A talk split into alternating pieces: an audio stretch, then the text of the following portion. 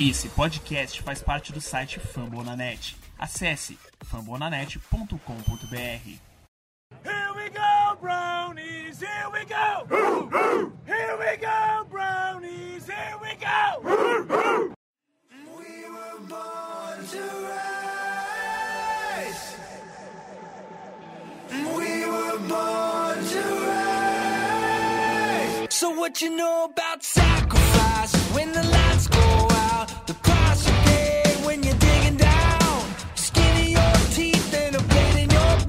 What you know about hope? What you know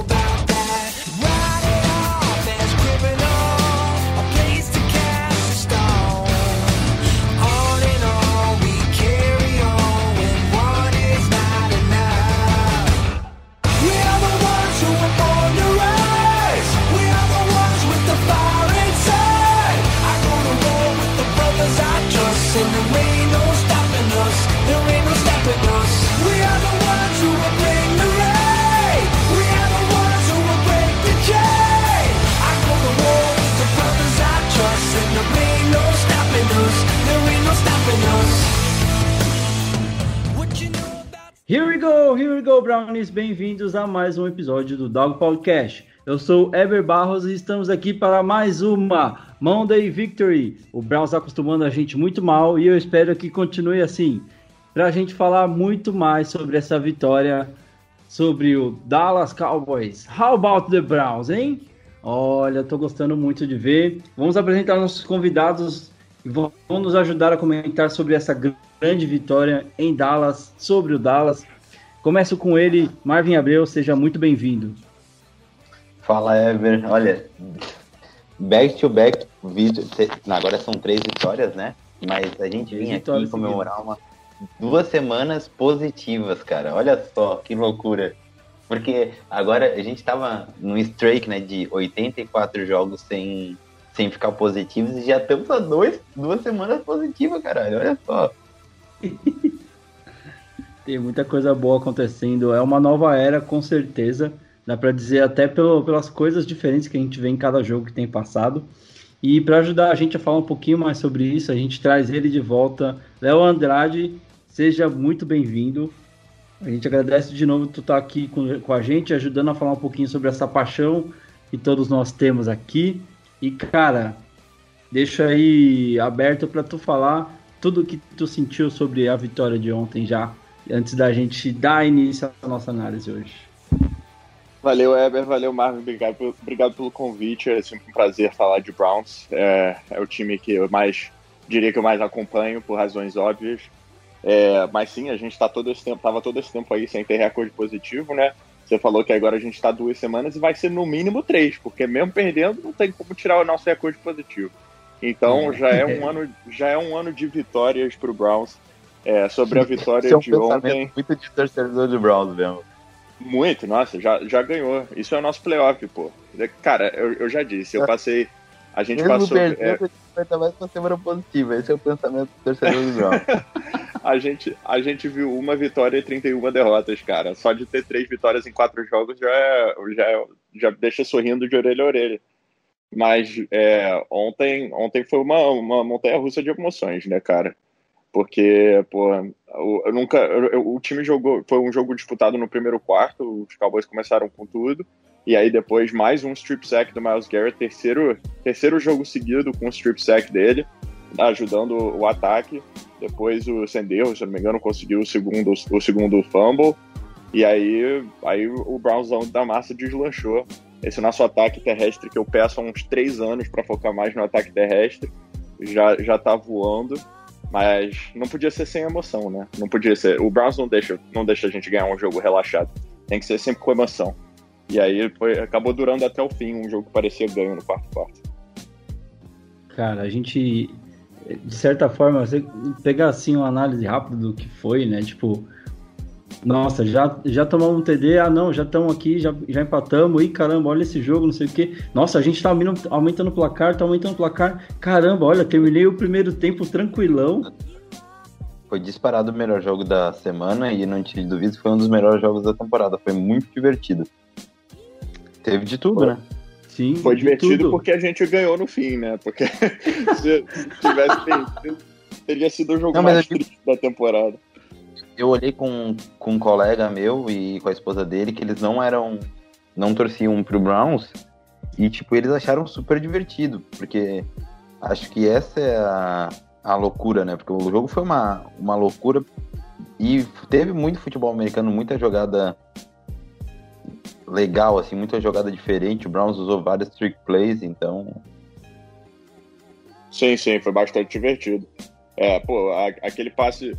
Eu não sei se vocês viram a, a entrevista do Odell depois do jogo, mas ele falando sobre receber um passe do Jarvis foi uma das coisas mais fofas que eu já vi na minha vida. Porque eles são amigos irmão, há né? Muito tempo, né? Eles são irmãos. E ele falou que ele, ele achou que tava na faculdade, sabe? É só, só treinando o passe mesmo, só batendo papo, jogando a bola de um pro outro e tal. Pô, foi bem maneiro. E isso que eu queria, que eu quis muito quando, quando o Adel veio pros Browns. Óbvio que não foi que o, que o, o Jarvis Landry passasse pra TD, porque não vai ser sempre que ele vai acertar um passe perfeito. Mas essa conexão dos dois é muito maneira. E tomara que dure bastante. E uma, até uma curiosidade, tava, passei boa parte do dia hoje lendo tweets. E, e cara, é, tava vendo até uma matéria. O Lebron fez um tweet tipo: Caramba, mano, olha o Landry lançando pro Beckham, que da hora, não sei o que, tipo isso. E aí, logo na sequência da matéria, vem tipo uma matéria, é, um, um tweet do. Putz, eu esqueci o nome do cara agora. Eu vou até tentar puxar enquanto a gente fala. Mas o cara falando assim: Mas por que, que o Browns gastou uma trick play para fazer um TD desse no, no- nessa secundária do Cowboys, que podia simplesmente ter sido do Baker lançando pro, pro, pro, pro Beckham. Eu falei, mano, até isso os caras querem É ficar vontade. tirando da gente, mano. Tenho vontade de reclamar, porque. Não, não tem outra, outra explicação, né? Não, não tem outra explicação. Acho que deve ter sido o Colin Cowherd. Eu não sei se Não, esse é não o. foi ele. Não. Foi aquele. Eu vou pegar aqui o nome do cara. Que eu, Eu, eu, eu, O Skip Bayless. Foi ele?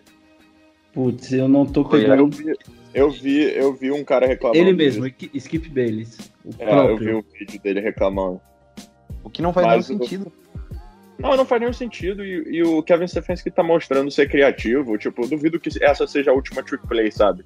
E, Sim. pô, foi, Não, foi E a beleza da trick play, que se fosse um passe normal, tipo, pode ser que a, a trick play é pra enganar a cobertura, né, velho?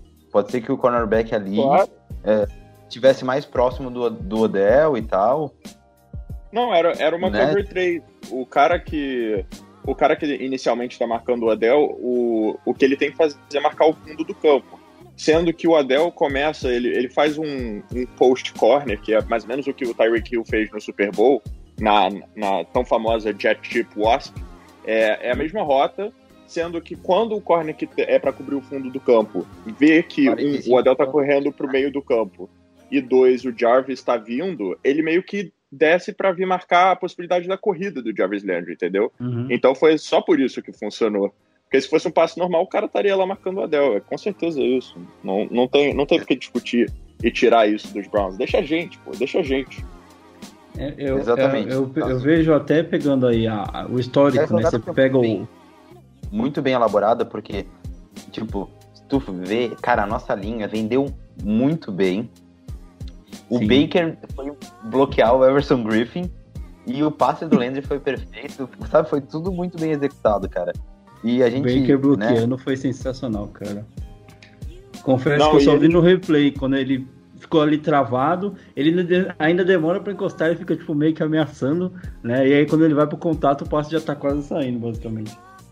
É, e, e o Adel falou disso também na, na, na entrevista do, do pós-jogo. Ele falou que todas as vezes que ele tentaram, eles tentaram essa jogada, em treinos, em walkthroughs, em scrimmage, todas as vezes funcionou. Então, quando, quando ele falou que quando o Stefanski chamou, quando o Baker chamou no huddle, né, ele já, já sabia que ia ter um TD. E, cara, a gente, até falando aí dessa, dessa questão do Skip Bayless, né, é, tem um histórico, digamos assim, desde que o Baker chegou em Cleveland, que ele começou a dar uma outra cara para essa franquia, né? Tudo bem, a gente sabe que ele teve seus altos e baixos, Mas a gente vê, de certa forma, já não basta a, a, a imprensa de Cleveland não ser aquela maravilha de não ajudar a equipe, né? Mas você vê mais notícias ruins, é, tentativas de implantar notícias que são totalmente para é, tentar desestabilizar elenco, todas essas coisas. Ela é a pior Ah, jornalista é, da história. tem ela, tem Ela- aí o Tony Grossi, que é o- um, do um dos favoritos do Baker também. Mas aí você sai de Cleveland e você tem mais pessoas que ainda continuam tentando, tipo, de certa forma, pelo menos na minha visão, desmerecer esse começo de trabalho do Kevin Stefanski, né? Tava vendo, acho que é um vídeo no YouTube, inclusive, de um comentário logo que o Browns é, contratou o Stefanski, de um cara metendo pau, falando que é, fizeram escolha errada e não sei o quê. E hoje a gente começa a ver que, tipo, de certa forma, talvez nem mais o, torce- o nem o mais otimista do torcedor do Browns acreditasse que o Stefanski fosse conseguir em quatro semanas um- começar um trabalho tão diferente como a gente está vendo agora. Mas daí a falar que o cara tá- né, foi a pior contratação, que nunca ia dar certo, que não sei o que, eu acho que é muito bizarro. Mas o mais legal mesmo é ver que o cara desse hoje tá queimando a língua, né? Então eu, eu pego já também o Cowherd, que é um cara que adora cu- cutucar o Baker. Aí você tem esse comentário do Skip Bayless agora. De certa forma, pra gente que tá vendo tudo acontecendo da forma mais bonita e maravilhosa, com três vitórias e uma derrota, eu acho que pra gente é o melhor cenário possível. Continuem falando e a gente- enquanto a gente aqui continua ganhando, né, pessoal? A gente serve como combustível pros caras, né? Sim? Não, com certeza, e eu prefiro, eu prefiro que falem mal e a gente surpreenda do que que fique falando que a gente vai ganhar e depois me decepcione. Eu já passei muito por isso. E a, a coisa que mais falam isso, desmerecer, Todo ano, todo ano. a coisa que mais falam pra desmerecer é que a agenda de, de jogos não é muito forte. Realmente não é muito forte, é a quarta mais fácil da NFL, mas continua sendo a NFL, cara. Os Browns eram por durante muito tempo eram a razão para a agenda de alguém ser uma agenda fraca. Entendeu? A gente tem que vencer, pô. A gente tem que vencer. O Ravens tem a, a agenda mais, mais fácil da NFL, a primeira mais fácil. Ninguém tá falando, ah, mas eles só estão 3 e 1 porque tem a agenda mais fácil. Se tu olha os Power Rankings, tipo, o Ravens tá, tipo, ah, número 2, número 1 um, e tal. Tá? E ninguém falou Pegar nada. o próprio Steelers, que tá 3-0, mas ganhou de times que estão 0-3, ou o próprio Texans tá 0-4 agora. E tá todo mundo falando que é contender. Tipo, será que é tudo isso mesmo, tá ligado? Então, tudo bem que a gente vai ter a chance de até ter o nosso confronto contra eles, mas eu me, eu me, eu me pego pensando justamente nisso que vocês falaram. Por que o Browns, sendo que tem tantos outros times, né? Vocês falaram até do calendário fraco. Tipo, todo mundo achou que o Jacksonville Jaguars ia ser só saco de pancada. Será realmente que ter o Jacksonville Jaguars hoje no seu calendário é um jogo fácil? Então, tipo, isso é só um exemplo de todos os outros que a gente tá, é, aí tá previsto para enfrentar. Né? O próprio Colts, que é o adversário da próxima semana, eu não esperava que eles fossem vir tão bem quanto estão vindo. Já estão estão com uma campanha igual a nossa, né? 3-1 também. Aham. E mas o Philip Rivers conseguindo dar ritmo pro time, uma defesa muito sólida, que eu acho que é o ponto principal desse time. E tá aí, tá dentro do nosso calendário, próxima semana, dentro do que a gente falou no último episódio, né? Que seriam os três próximos, seriam os três grandes confrontos aí pro Browns conseguir se consolidar como um time que tá dando essa virada, né? Com certeza, eu acho que é o, o nosso jogo mais difícil até agora da semana que vem, sem dúvida. É, e mas é, depois eu quero ver os Steelers agora sem o Chubb, né? Pegar os Steelers que tem uma, uma defesa de jogo terrestre absurda nessa temporada até agora. Sem o nosso melhor running back vai doer um pouquinho, mas eu fiquei otimista de saber que a gente botou 307 jardas na garganta dos Cowboys no chão Sim, e só 43 foram do Chubb. Então, Rapaz. já, já dá uma ajuda. Bom, e aí aproveitando esse gancho então que o Léo trouxe pra gente, pra gente fechar o nosso bloco de introdução e falar mais a fundo sobre o jogo, é, trazer essa notícia aí da lesão do Chubb, né? Ele foi diagnosticado aí com ah, uma lesão no joelho, não é nada grave, pelo que a gente conseguiu apurar. A previsão inicial é de seis jogos fora, mas existem aí todo um cenário otimista, otimista de que ele consiga retornar ali próximo do jogo seguinte da bye week do Browns, né, que seria contra o Texans. Não é nada certo, a gente tá só fazendo uma previsão otimística, ba baseada até no histórico do próprio Chubb, que teve lesões sérias quando jogava no college em Georgia e conseguiu se recuperar. Olha só O cara, acho que teve duas lesões no joelho, se eu não me engano. Me corrigem se eu estiver errado, por favor. E mas você vê o cara jogando hoje, nem parece que ele tem nada no joelho, né? Esse ano também ele teve uma lesão séria e se recuperou Sim, com uma certa velocidade. Na, na, Tipo, na off-season ainda, né? esperava que ele ia perder alguns, uns dois, três jogos e o Chubb, tipo, mudou completamente os prognósticos e voltou, tipo, sei lá, em três semanas, todo mundo, oh, o Chubb tá, tá pronto pro jogo, tipo, que E loucura é essa? aí, é claro, falando do, do jogador em si, que eu acho que é, é uma perca gigante pro, pro time, é, mas você pega até esse histórico do, de, de recuperação de lesões do atleta e do comprometimento do cara também. Então eu acho que esses dois fatores me levam a crer que pode ser muito provável que ele volte bem antes desses seis jogos. É muito do que a um- comissão técnica do Browns fala também, né? Pode ser até um pouquinho de maldade que eu vou falar agora, um pouquinho de brincadeira com verdade, mas o Chubb com a lesão do Brad Williams já estaria jogando desde a semana 1. não, mas É, o, sabe, o tipo- Chubb, eu sabia que eu sabia que ele não ia mais voltar pro jogo quando eu vi, tipo, na cara dele que tava doendo. Porque se você olhar, cara, ele não tem, ele não, não, não mostra expressões faciais nenhuma. Nem de felicidade, nem de tristeza, nem de bolado. Ele sofreu dois, dois fumbles seguidos contra o Patriots no, no ano passado e eu não, eu não achava, quer dizer, um, um foi meio culpa do. meio não, total culpa do Baker, foi muito estranho. Mas ele sofreu aquele fumble e eu, eu não sabia que ele tinha. que ele tava, que ele tava bolado, sabe? Aí quando ele, quando ele fez que, que doeu assim com a cara, eu falei, putz, ferrou. Eu, eu achei que a gente tinha perdido pra temporada seis jogos, tá de ótimo tamanho. Eu também achei. E se tu vê a, a imagem, foi um, um OL que caiu em cima do joelho dele, de lado, Teller, assim, né? aquela típica, típica lesão de rompimento de ligamentos. né? sim. O Teller É, acho que caiu barato. enquanto fez a falta ainda, inclusive. Mas o, o, o, o Chubb, a gente pode até pegar uma referência de uma série que tá bem famosa aí, do Brooklyn Nine-Nine. Ele seria o Capitão Holt, né? Eu tô feliz. Total. E aí ele tá sério. Eu tô triste. E ele tá sério. Tipo, é. E o próprio elenco fala muito disso, né? Você tem o Hunt, que é um cara todo descontraído, não sei o quê, e o Chubb, que, tipo, é trabalho, que não tem risadinha. pergunta, eu acho que foi do Austin Hooper, que acho que foi até um pouco mal interpretado. O Austin Hooper perguntou, alguma vez o Chubb sorri? Alguma vez ele tá feliz? Sim.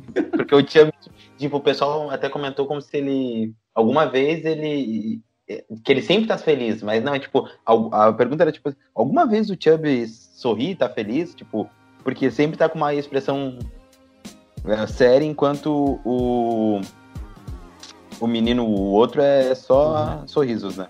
É. E aí, gente, para nós fechar, nós fecharmos esse, esse bloco, ah, o que poderia ser uma péssima notícia, ao longo do próprio jogo contra o Dallas, se mostrou que tudo bem. Acho que mesmo se ele tivesse é, em condições de voltar para o jogo, eu não teria trazido ele de volta para o jogo, porque o Browns, eu até falei no grupo isso, cara, do jeito que essa OL tá jogando, se você colocar qualquer um ali para correr atrás daquilo, você consegue pelo menos é, 3 jardas por jogada. Mas não satisfeitos, a gente ainda tem o Hunt, que tá deitando o cabelo.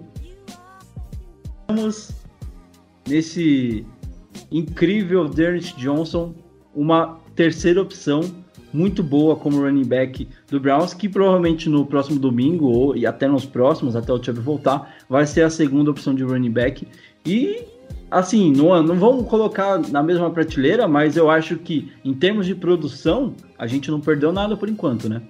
O Dearness Johnson foi um cara que ele foi, não sei se ele chegou a ser considerado MVP da Da XFL? daquela liga AFL, exatamente, né? Acho que é da AFL. EFL. Ele foi, ele Mas- foi AAF, American, American Isso, Association of Football. Então, ele foi, tipo, um dos melhores jogadores lá e tava jogando, que era, era uma, claro, não é um nível da NFL, mas ele tava jogando muito bem, o Browns trouxe o practice squad e continuou com o cara, e ele já fez uma ótima, um ótimo training camp, e aí ganhou o lugar do Hillard, que é um ótimo bloqueador, que tem problema com gaps, mas não, eu não acho um jogador horrível, não é ele não é bom, não é um running back para ser running back 2 de um time, mas para uma opção 4, que é o que ele vai ser agora, a opção 3 também, eu acho que é uma é um, é um cara competente para uma, uma opção 3 para bloquear, para dar um descanso, para não botar os, os running backs principais para bloquear. Então, e o Hiller é competente nisso, não é competente correndo, mas tem as suas vantagens, né? E até no próprio jogo mesmo o Hiller conseguiu ir bem, né? Fez algumas boas corridas e tal. Acho que ele, a gente tá tranquilo. problemas para identificar gap, ele, né? Que isso para um running back é ruim. Horrível. Sabe, ele, ele chegou até a fazer algum corridas tipo de poucas jardas na endzone, ele foi competente, né? Mas óbvio que o Dennis Johnson é, é um melhor running back, mais competente que ele. O Léo ia falar alguma coisa? Desculpa, Léo. É, isso mesmo. Não, fala aí, não. É, eu só ia falar que para mim o MVP da temporada até agora tem sido o Bill Callahan, né, cara? Porque ele. E é, uma coisa meio escondida, assim, que normalmente, pô, tipo, as pessoas não, não sabem quem é o coach de, de linha ofensiva do seu time. Mas por onde o Bill Callahan passa, o jogo terrestre funciona. O cara é um gênio em criar é, gap schemes, em criar zone schemes, em bloque os bloqueios todos. A linha ofensiva tá jogando, tá sendo um monstro nessa temporada. É, eu, a gente já meio que imaginava que os Browns iam cair mais pro jogo terrestre com o Stefanski entrando, que era o que eles faziam, ele fazia nos, nos, os anos todos dele lá. Mas eu não imaginava que seria assim, cara. A, a linha ofensiva dos Browns ontem contra os Cowboys empurrava eles 3, 4 jardas pro, pro fundo do campo antes mesmo do running back passar pela linha. Tava Dá pra coisa... dizer que a gente juntou a fome com a vontade de comer, né? Porque o Stefanski já tem essa ideia de jogo ofensivo e trouxe um cara que vai totalmente é, fortificar toda a base de um jogo corrido efetivo, que é a linha ofensiva, né? Não, total, totalmente. E óbvio que a gente foi buscar o Jedrick Wills e, e, o, e o Jack Conklin, que estão sendo muito importantes, mas eu não achava, eu não imaginava nada do Wyatt Teller até esse ano. Tipo, o falei... Hubert também, que jogo, até teve alguns drives nesse jogo contra o Cowboys. O Conklin acho que saiu, eu não, não consegui entender porquê, mas o Hubbard tá muito bem também. Fez o jogo contra o Bengals muito outra bem. Outra questão de ser colocada, que ele mudou a posição, o lado, peça importante de, na mudança de lado do do Jedrick Wills de right tackle para left tackle, né? Então, isso é. E mais é um, um, jogo do Derrick Wills sem, muito bom. Apagou sem aquele nenhum jogo... comentário. Não, ele, ele, ele, ele tá indo muito bem, muito bem. Essa transição de right tackle para left tackle, eu acho que pode, eu acho que é muito mais difícil do que muita gente imagina, porque o seu corpo tá todo acostumado a bloquear de uma maneira, tanto para corrida como para passe, bloquear de uma maneira específica, eu, eu, eu, comparo com. Imagina que você passa a sua vida inteira é, escrevendo com a mão direita e em seis meses você tem que aprender a escrever perfeitamente com a mão esquerda.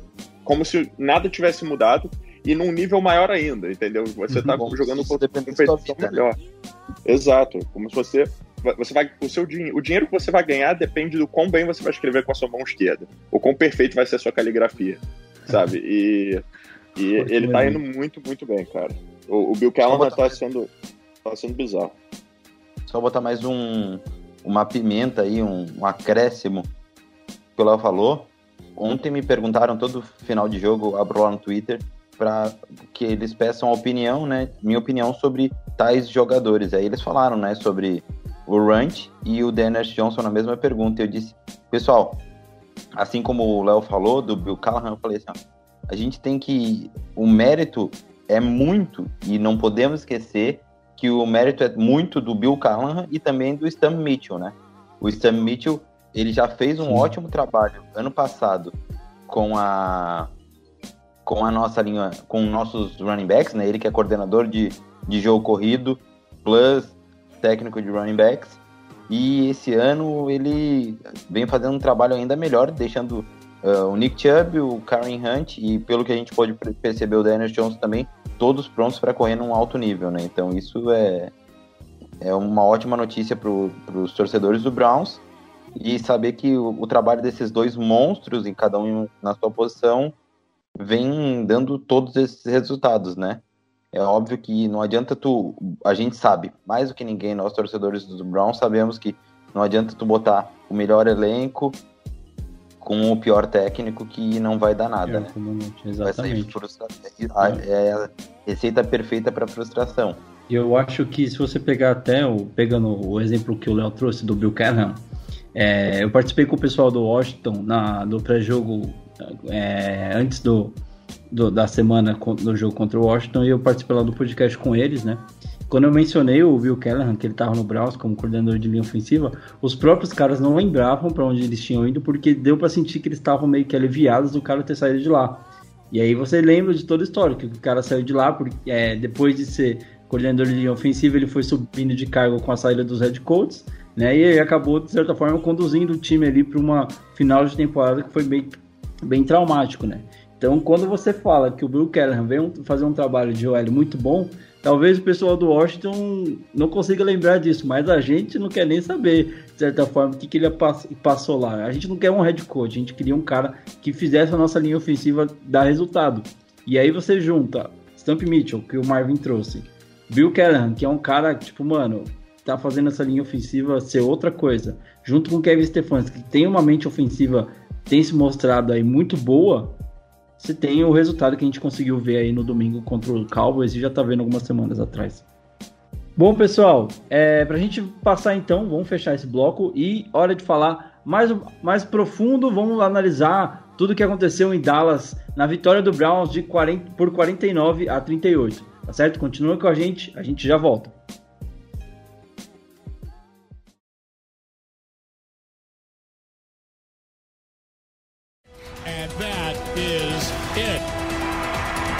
I told you all afternoon long, we had them all the way. As the Browns win over the Cowboys 49 38. E ao som de mais uma narração de Jim Donovan, o mito das narrações de Cleveland, voltamos para o nosso bloco de análise entre Cleveland Browns 49, Dallas Cowboys 38, a terceira vitória seguida de Cleveland Browns na temporada de 2020, a segunda-feira mais feliz para esses que vos falam. Meus amigos, grande vitória. Vou passar aqui alguns pontos iniciais para a gente destacar. Ah, Cleveland Browns teve aí como destaques Baker Mayfield com 30 passes tentados, 19 é, completos e Jarvis Landry com uma tentativa de passe, um touchdown anotado para 37 jardas. Que delícia. E aí, falando do- dos nossos corredores, alguns, mais alguns números.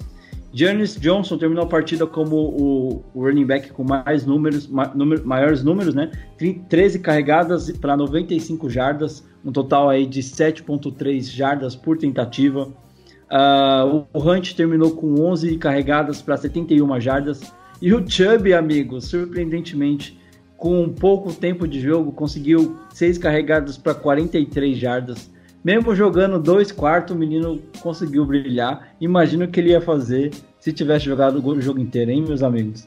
E aí, para passar a bola para vocês falarem um pouquinho sobre esse jogo, para mim, o maior destaque da partida, Odell Beckham Jr. fazendo sua melhor partida desde que aterrissou em Cleveland. 5 recepções, 81 jardas, um total aí de é, 16 jardas por tentativa, mais ou menos. 3 touchdowns anotados. Que jogo de Odell Beckham Jr. Foi disparado o melhor jogo dele no Browns. E o Odell e o Jarvis, eles. Se eles escutaram o Baker, eles se deram bem, né? Porque o Jarvis também terminou, acho que, para mais de, de 100 jardas o jogo. E o Baker falou semana passada: be patient, né? Seja paciente que as coisas vão acontecer aos poucos. E esse jogo a estrela do Odell brilhou e o Landry acabou o jogo com mais 100 jardas. Então, É, o Landry terminou com 48 jardas é, recebidas apenas. Mas o ponto que eu coloco é que o Landry tem sido fundamental em conquistas de primeira descida. Boa informação, desculpa. Então eu tô. Não, relaxa. Tô viajando. Tinha che- terminado com mais jardas. Eu, acho que o ponto do Landry é que ele foi chave em pelo menos três primeiras é, descidas que o Browns conquistou. Com o Cats ali na sideline, beirando a, a, a, linha de, a linha lateral ali, garantindo é, uma recepção segura. E ele está sendo fundamental para o Baker nesse sentido, né? Quando sempre tá aquela coisa afobada, ele tenta achar o Landry, consegue fazer uma, uma, uma boa recepção, né?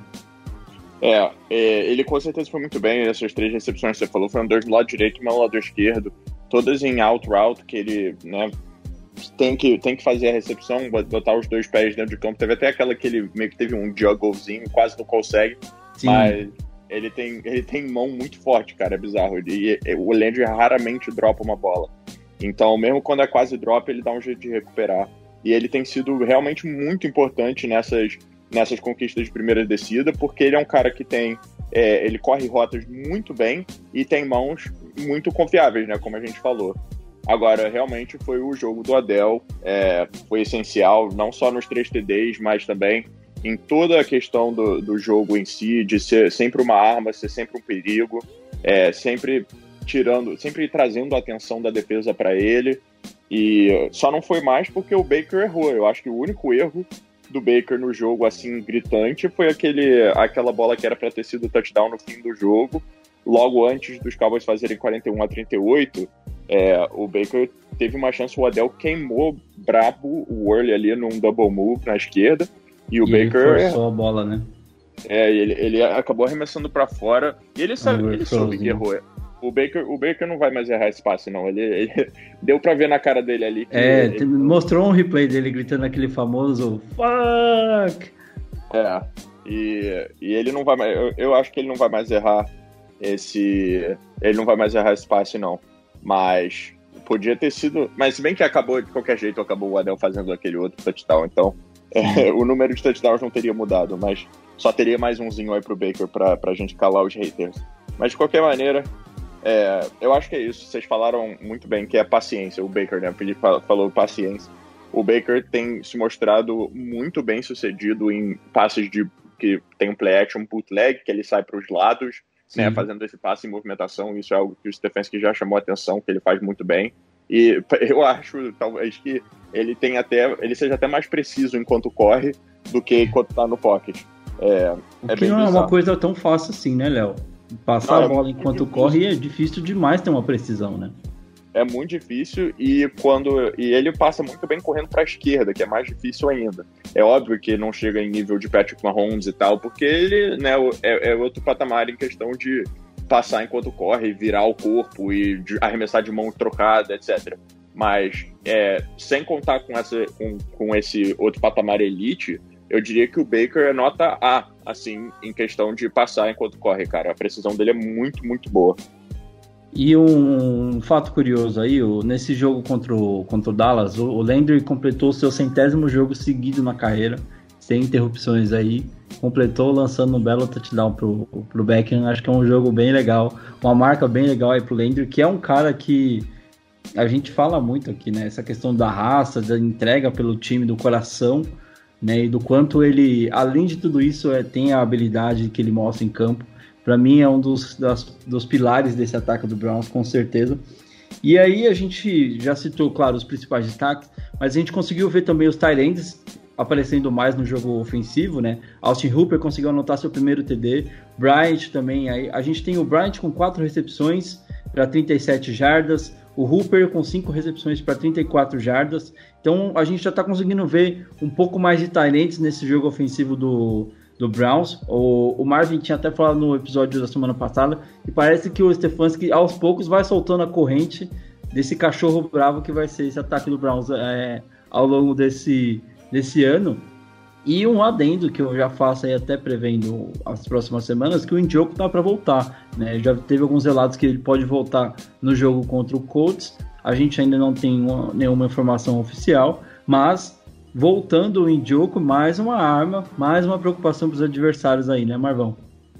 Isso, já está confirmado pelo próprio Indioco e pelo Kevin Stefanski, que confirmou que o Indioco vai estar no elenco ativo nessa semana, então Maravilha. já é mais uma arma, né? A gente não sabe o quanto disso vai ser traduzido em ele estar dentro do campo fazendo jogadas, né?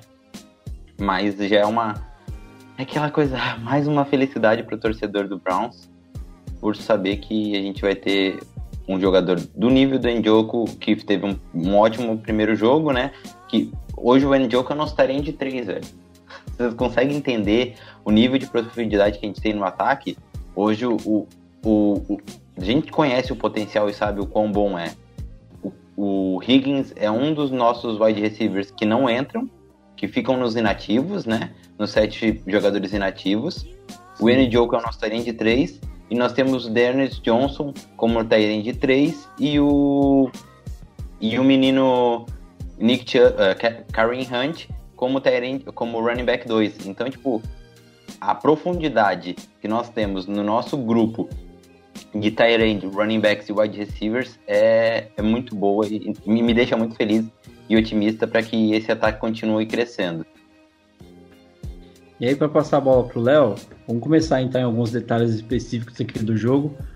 Léo, o que, que, tu achou desta besta enjaulada chamada Miles Garrett? Mais um jogo, dois sacks, um fumble forçado. Foram Não, pelo menos ali três quartos, né? Três quartos de Miles Garrett em alto nível. No último quarto, eu acho que toda a DL caiu, até porque o Gunjob acabou saindo do jogo com lesão. Então, deu para ver que a DL perdeu muita é, muita toda é, aquela força, aquela pressão que conseguia colocar nos últimos jogos, até no jogo inteiro contra o Dallas, mas ali no final, nítido que eu acho que a defesa sofreu muito, porque toda aquela força da, da DL acabou sendo reduzida, né? Os caras cansaram.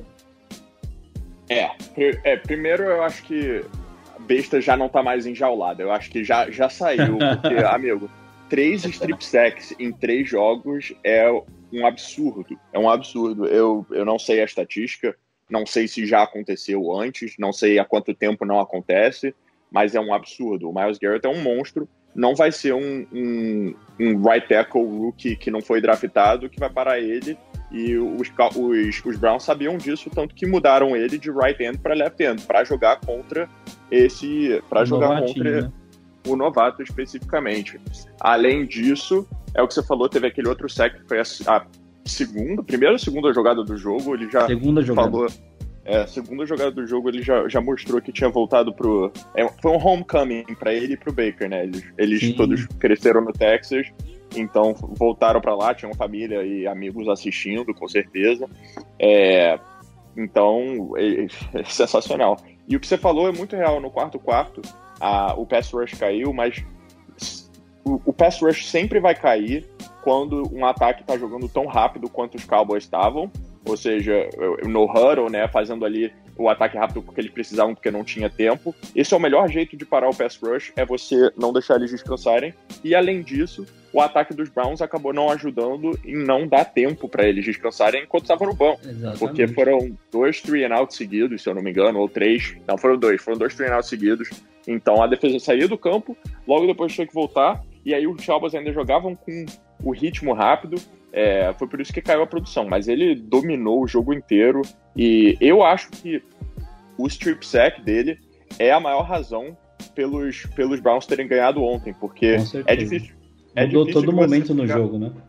Todo momento no jogo. É difícil de você pegar. Primeiro é difícil você conseguir um strip sack é, em qualquer jogo. Ele ter conseguido em três é absurdo. Segundo, o jogo estava 14 a 14 ainda. Os Cowboys estavam, né, depois de dois drives já de touchdown, estavam descendo facilmente nos, nos, Browns. E aí ele falou que, que chega. Vamos botar um fim nessa coisa aí. E aí deu, deu a posição de campo para os Browns. E aí logo depois o, o fumble forçado pelo Senderro foi de pura luta. E ali já, já ajudou muito.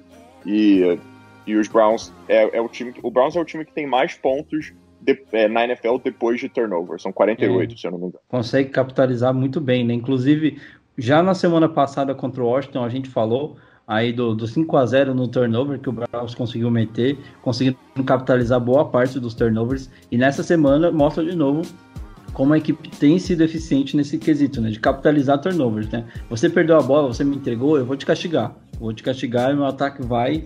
E conseguiu aí, se eu não me engano, saíram dois touchdowns logo após a, a, a, os, os fumbles recuperados pela equipe do Browns. E, e era esse ponto que eu ia bater agora, né? Quanto essa, essa guerra dos turnovers tá ajudando o Browns a vencer jogos, né, Marvin?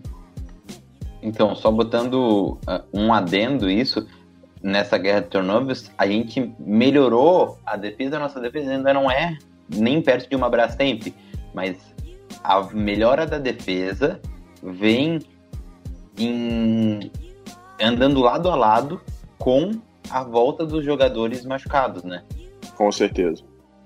Então, a gente já teve. Porque tu tem mais rotação, tu, tu diminui o cansaço dos linebackers. Hoje a gente teve um pouquinho de mais. De... Ó, o meu cachorro tá pedindo carinho. Wilson. Desculpa, Rosno, acho que vocês escutaram. Não, não Mas- escutei não, mas fique em paz. Então, na realidade, ah, a volta dos linebackers, como o Mike Wilson e o, o menino Hulk de LSU, que eu me esqueci o nome agora, já, já dá uma profundidade melhor. O Ronnie Harrison entrando mais no jogo também teve alguns momentos cruciais, como aquele passe desviado, né? Então a gente consegue ver uma melhora e também o o aquele cornerback Kevin Johnson. Kevin Johnson também ajudando bastante. Então, a volta dos lesionados, né? Já isso já vai mudando um pouco o patamar da nossa defesa. Vai ficar uma defesa espetacular? Não, não vai ficar. A gente sabe disso porque a nossa defesa ela tem problemas e falta de é falta de talento em certos setores, né? Principalmente o setor dos linebackers. Porém, a gente precisa entender que hoje, com a volta dos machucados, vai subir o nível, tá subindo o nível e, e é muito bom a gente tá, tá chegando nesse patamar. É, eu gostaria, eu, eu consigo, gosto de classificar como tá menos pior, né? Pode É, ficar e- melhor. E o, eu gosto de ver, tô gostando muito de ver o desenvolvimento do BJ Goodson. Eu acho que ele tá melhorando bastante como linebacker. É, teve um tackle que ele correu de, de lado a lado para fazer ontem que me deixou, me deixou bem feliz. Eu acho que o sem erro ainda, infelizmente, não tá, não tá indo muito bem, por mais que tenha forçado o fumble. Mas eu tava achando um tweet, agora que a gente tá falando disso, de turnover e tal, eu achei um tweet aqui que diz que os Browns são, é, estão em primeiro lugar na NFL, hoje em dia, em, em jardas terrestres com 818, em média, em jardas por corrida, 5.88. Isso é bizarro de você pensar, 5.88 jardas por corrida. Touchdowns terrestres com 8, turnovers com 10, fumbles com 7, pontos vindo de turnovers com 45 e turnover margin, né, que é a margem de turnover, tipo, quan- quantos turnovers a mais você tem que o você tem que o seu oponente, que são 6.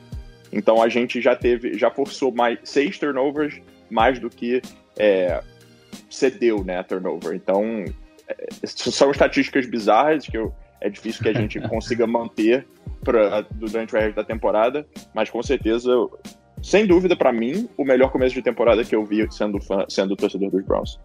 E aí, pra gente ir avançando também no, no- nessa análise, a gente falando do, do jogo corrido, são 307 jardas totais, de todo mundo que correu um pedacinho com a bola. 307. Nisso a gente já fala do Hunt, que conseguiu aí anotar dois touchdowns importantes. A gente fala do, dessa aparição do, do Ernest Johnson, que con- consegue fazer um jogo para se consagrar ali dentro desse elenco, né? Na- a gente falou um pouco sobre isso na off-season, tipo, ah, o Ernest Johnson passou o Hilliard, é, será que é- vai conseguir se provar mesmo? Eu gostava muito de Ernest Johnson já no ano passado, achava que ele podia ganhar o lugar do Hilliard. Quando vi que isso aconteceu no, no corte final, fiquei muito feliz. E agora ele consegue se mostrar como é, a terceira peça dentro desse esquema maluco e muito delicioso de ver, que é esse esquema ofensivo de corrida do Browns, né? Então, quanto, na, na opinião de vocês, até para a gente falar um pouquinho sobre isso também, ah, o quanto esse jogo ofensivo tem de importância nas vitórias do Browns até agora? Marvão, se quiser começar. Eu acho que tudo é um. São fatores que influenciam, né? Se a defesa joga melhor, o ataque vai mais confiante e, e tudo isso um ajuda, né? Porque a defesa causou turnovers, né? Por mais que a defesa entregue muitos pontos, principalmente a nossa secundária, em lances que a gente pensa assim, não pode ser que o Sanderro entregou, entregou como nesse jogo, entregou dois touchdowns seguidos, no último jogo ele já entregou um touchdown. A gente sabe que o Sanderro vai vai entregar em cobertura e o Cal Joseph outro, né? Apesar do Cal Joseph ainda estar jogando melhor e cada jogo melhorando, pegando confiança. Porém, é, a defesa está entregando boas posições de campo para o ataque quando a gente fala em questão de pegar turnovers. Então, isso é muito importante. Então, a gente tem que dar os méritos para a defesa. Mas o nosso ataque vem sendo competente. Ele vai lá e corre com a bola, lança passes, faz jogadinhas bonitinhas e entrega touchdowns. E é isso que vence jogos, quando tu acaba com um ponto a mais que o cara no placar. Então, querendo ou não, hoje o ataque é o, o grande responsável pelas vitórias, mas a defesa cada vez mais vai tomando essa margem, principalmente a nossa DL. É, com certeza o, o ataque terrestre dos Browns para mim. Eu digo que o MVP é, do, dos Browns é o Bill Callahan e eu não tô brincando, não. É porque para você ter o sucesso, o Baker não vai ser um cara que vai fazer 50 passes num jogo e acertar 37 e fazer 5 touchdowns e 500 jardas, sabe? Esse não é Mas um já, do já são dois jogos sem interceptações, né? Exato, não, que, o, pra, mas pra mim tá ótimo. Eu prefiro que ele, ele faça um jogo 2 e 0 em questão de TD e interceptação com 160 jardas arremessadas, do que que ele lance 5 TDs e 3 interceptações e a gente perca num jogo que, sei lá, termina 42 a 40, sabe? Sim. Então, e- esse tem que ser o jogo do Baker. Ele tem que, ele tem que é, só complementar o jogo terrestre absurdo que tá o Browns. A gente tem o, o melhor backfield da NFL. Isso eu acho que todo mundo. é, As estatísticas já começaram a mostrar. A gente tinha isso no papel, na nossa mente, né? Mas as Exato. estatísticas que você até mesmo trouxe já estão mostrando isso. Exato, a gente tem, tem o melhor backfield na NFL. Melhor, Agora, a melhor OL também, né? agora, exato, agora a OL tá jogando de uma maneira absurda. Então, e isso tudo cria a possibilidade do jogo do jogo aéreo. O Baker tem essas bootlegs e essas play actions, essas play actions livres, porque os linebackers e os safeties têm que respeitar o, o Nick Chubb que vai descer, entendeu? Ou o Kareem Hunt que tá vindo na sua direção. Eles têm que respeitar isso. A- a- o touchdown pro Adele do, do Baker ficou tão livre porque a gente tava a- a- aniquilando eles no jogo terrestre. Então eles tiveram que descer ali para marcar o, o jogo terrestre e o play action ficou livre pro, pro Baker. Então tudo para mim parte da linha ofensiva dos Browns que melhorou, que tá ajudando o jogo terrestre e que tá bloqueando bem pro Baker. O Baker ontem teve dois sacks, mas são dois sacks muito entre aspas.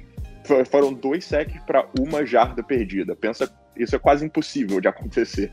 Então eu nem eu nem concordo muito com esses sacks terem sido sacks, mas enfim, foram é, na- nas estatísticas, sendo que a linha ofensiva tá jogando demais e para mim esse é o sucesso dos Browns até agora. E aí, pra gente é, é, colocar um último Ah. ponto aqui. Fala aí, Marvin. Só para dar um ponto, só para não perder esse ponto, eu eu concordo com o Léo em 99% das coisas que ele falou, mas eu eu obrigado a falar a minha real opinião e isso vai muito de encontro do que eu mais bato, né, de frente, mais é, é uma opinião realmente que eu tenho. Eu, eu realmente acredito que o Baker não precisa ser o cara que vai lançar 40 passes e vai acertar 32 deles, sabe? Ou vai acertar 30 passes, sabe? Vai ter um quatro touchdowns todo jogo, como o Mahomes entrega, o Aaron Rodgers, mas eu acredito que ele tem o potencial, a gente já viu isso no college, a gente já viu isso na primeira temporada dele com um elenco bem pior. A gente, em algum modo da segunda temporada, ano passado, a gente viu o Baker perdeu confiança, gente. E o Baker perdeu confiança e hoje ele tá melhorando muito no jogo. É por, é por isso que eu digo, se tu analisar, eu, eu, na minha opinião, se tu analisa o Baker essa temporada, tem muitos, mais muitos. É tipo, sabe, parece que o Stefan tá no ouvido dele, eu consigo ver isso em certas jogadas que o Baker diz assim, ó, vou arriscar? Não, vou jogar a bola para fora, porque é uma terceira, é, pra, é uma segunda para seis jardas, eu ainda consigo manejar na terceira, não tem por que eu arriscar ou ser interceptado ou não vou jogar a bola para fora para não tomar um sec, para não virar uma terceira para 12, sabe? Sim. E ele também tá ajudando a DL nos números, né? E também eu acho que assim, ó, hoje ele cuida muito melhor da bola. Já são dois jogos seguidos sem interceptação. E, e além disso, né? Porque o Baker, ele tem aquele sentimento nas veias, né? Que correm de um Gunslinger, né? Daquele cara que vai lançar três TDs, quatro TDs, vai tomar duas interceptações, vai meter. Eu, eu creio e tenho confiança nisso, que ele tem esse sentimento, e hoje o Stefanski está moldando o Baker para um. tá muito mais num lado de game manager, né? Tá ali dando, soltando bons handoffs, né? dando a bolinha para o running back e entregando bons passes, né? Por isso que eu já falei na semana passada que eu achava que para esse jogo do Baker, na semana retrasada, para esse jogo do Baker entrar mais, a gente tinha que ter mais rotas out. E o Léo citou hoje, né, que o, o Landry fez boas rotas out e o, o, o, Higgins era outro cara que fazia muitas boas rotas assim, para que o, esse jogo comece a entrar mais e tenha mais opções de passes boas para o Baker lidar esse jogo e não ter que forçar os passes muito atrás. É, então, eu, eu, eu, colocaria até a questão do mérito do Stefanski em si, de saber o quarterback que ele tem, conseguir estudar, né? Esse tempo que ele teve aí de entender o que, que ele tem, e falar, cara, eu tenho uma coisa que realmente vai ajudar o que eu quero, mas conseguir passar pro Baker e falar, amigão, o que eu tenho planejado é isso, o que eu vou precisar que você faça é isso, e eu vou potencializar o seu, o seu melhor jogo, né? Dentro desse esquema que o Browns tem hoje, o Baker consegue ser o líder que esse ataque precisa. O Baker consegue ser o cara que lança as bolas que o ataque vai precisar, que dá tranquilidade para esse ataque entrar em campo e conseguir até decidir jogos, né? Como já foi contra o Bengals, foi, como foi contra o Washington, né? E ao mesmo tempo ser esse pedestal para deixar a bola ali para os running backs também, conseguir fazer bloqueios como ele fez na, na jogada do passe. Então, eu, eu acho que é, gosto muito de dar esse mérito para o Stefanski por todo esse trabalho de direcionar esse ataque, todas as peças para serem potencializadas ao máximo, né? Então você vê aí running backs que são muito bons, mas estão sendo cada vez melhores, atrás de uma linha ofensiva que já não era muito boa, agora é muito boa e que potencializa ainda mais tudo que tem atrás dela, né? Acho que é muito legal a gente é, pontuar tudo isso, né? Só dar o último adendo, eu acho que assim, ó, é, o Baker estava caminhando para, né? Se a gente somar a primeira temporada com a segunda, né? Então, não só levar em consideração a última, né? Para ser um cara que, né? A gente não, não tinha muito é, como ele não foi lapidado o suficiente, mas a gente sabia que o talento estava ali. Eu acho que hoje o que o Stefanski está fazendo, eu acho que pode ser meio que um plano de três anos, sabe? Lidando o Baker como um rookie e, e num plano de três anos eu imagino o Baker, primeiro ano, ele lidando o Baker como um Alex Smith e tentando diminuir o máximo daquela natureza do Baker e entregando ele para ser um game manager. E o Baker tá, tipo, tirando uh, a vaidade de lado e entregando isso no campo. Para um, um segundo ano ele evoluir um pouco e num terceiro ano ele ter o Baker um, um Drew Brees, sabe? aquele cara que pode lançar, que tem a presença no pocket, que pode lançar para muitas jardas, que vai entregar um, um, jogo, um jogo aéreo de excelência, mas não deixar o Baker ir para um lado de Brad Favre. Vocês me entendem? Conseguem entender o que eu quero dizer? Tipo, que ele, ele deu uma brecada no crescimento que o Baker estava indo por ele mesmo, por, por falta de técnico. Sim. Entendeu? Por falta de um bom trabalho. Eu não vou ele... conseguir com esses caras, eu vou me virar sozinho, né? Tipo isso. O jogo do, do Stefanski não é bom um, um quarterback que seja muito uh, Brad Favre. Então acho que ele está trancando, trancou o Baker, tá lidando o Baker como um rookie para que num, em dois anos ou em três anos ele tenha um Drew Brees na mão mais novo e, e preparado para ganhar. Concordo. Todo, todo, todo o mérito do mundo para o Kevin Stefanski é, que tá ajeitando. É o que você falou, o Baker tinha perdido confiança. Parecia que o Freddy Kitchens tinha deixado Sugado na mão dele. é, parece que tinha tirado tudo dele e ele ele tá recuperando isso devagarzinho. E ele vai recuperar com, com passos de 5 jardas e 7 jardas, entendeu? Ele não vai. Não, não adianta aquele a gente pode lembrar também o touchdown do Bengals contra o, contra o Bengals do Adel. Foi um lindo passe correndo para a esquerda que caiu no colo do Adel. Sabe? Ele tem, ele tem o talento, é óbvio. Mas não. É, eu talento acho que, sem é, confiança não, não, não fica potencializado, né? É claro. claro não, não, não, não adianta nada. E eu acho que o Kevin Stefanski está fazendo um trabalho absolutamente sensacional. E eu co concordo totalmente, Marvin, que é um trabalho a longo prazo. É, sabe, se essa temporada acabar 7-9, vou até bater na madeira aqui, mas se acabar 7-9 por algum motivo, é, sabe, não for um fim de temporada muito bom, não é para demitir o Stefanski, sabe? Não é para o circo pegar fogo, não é para acabou o mundo em Cleveland, não é. É, é um trabalho que vai, vai demorar um pouquinho, mas vai ser feito. O bom do Baker, né, ter tido um bom primeiro ano, a gente viu o potencial, o segundo ano foi péssimo. O, o bom disso, entre aspas, é que a gente não vai pagar 40 milhões para o Baker, que nem que nem pagou para o Patrick Mahomes e para o Deshaun Watson, sabe? Eu espero que o Baker sabe que no momento ele vale 27, 30 e que ele vai precisar das peças ao redor dele para ser bem sucedido e para os Browns serem bem sucedidos também. Então, eu acho que isso né, é um blessing in disguise que eles já falariam aqui no, nos Estados Unidos, que é tipo. Uma bênção é... disfarçada. É uma. Exato, é uma bênção disfarçada.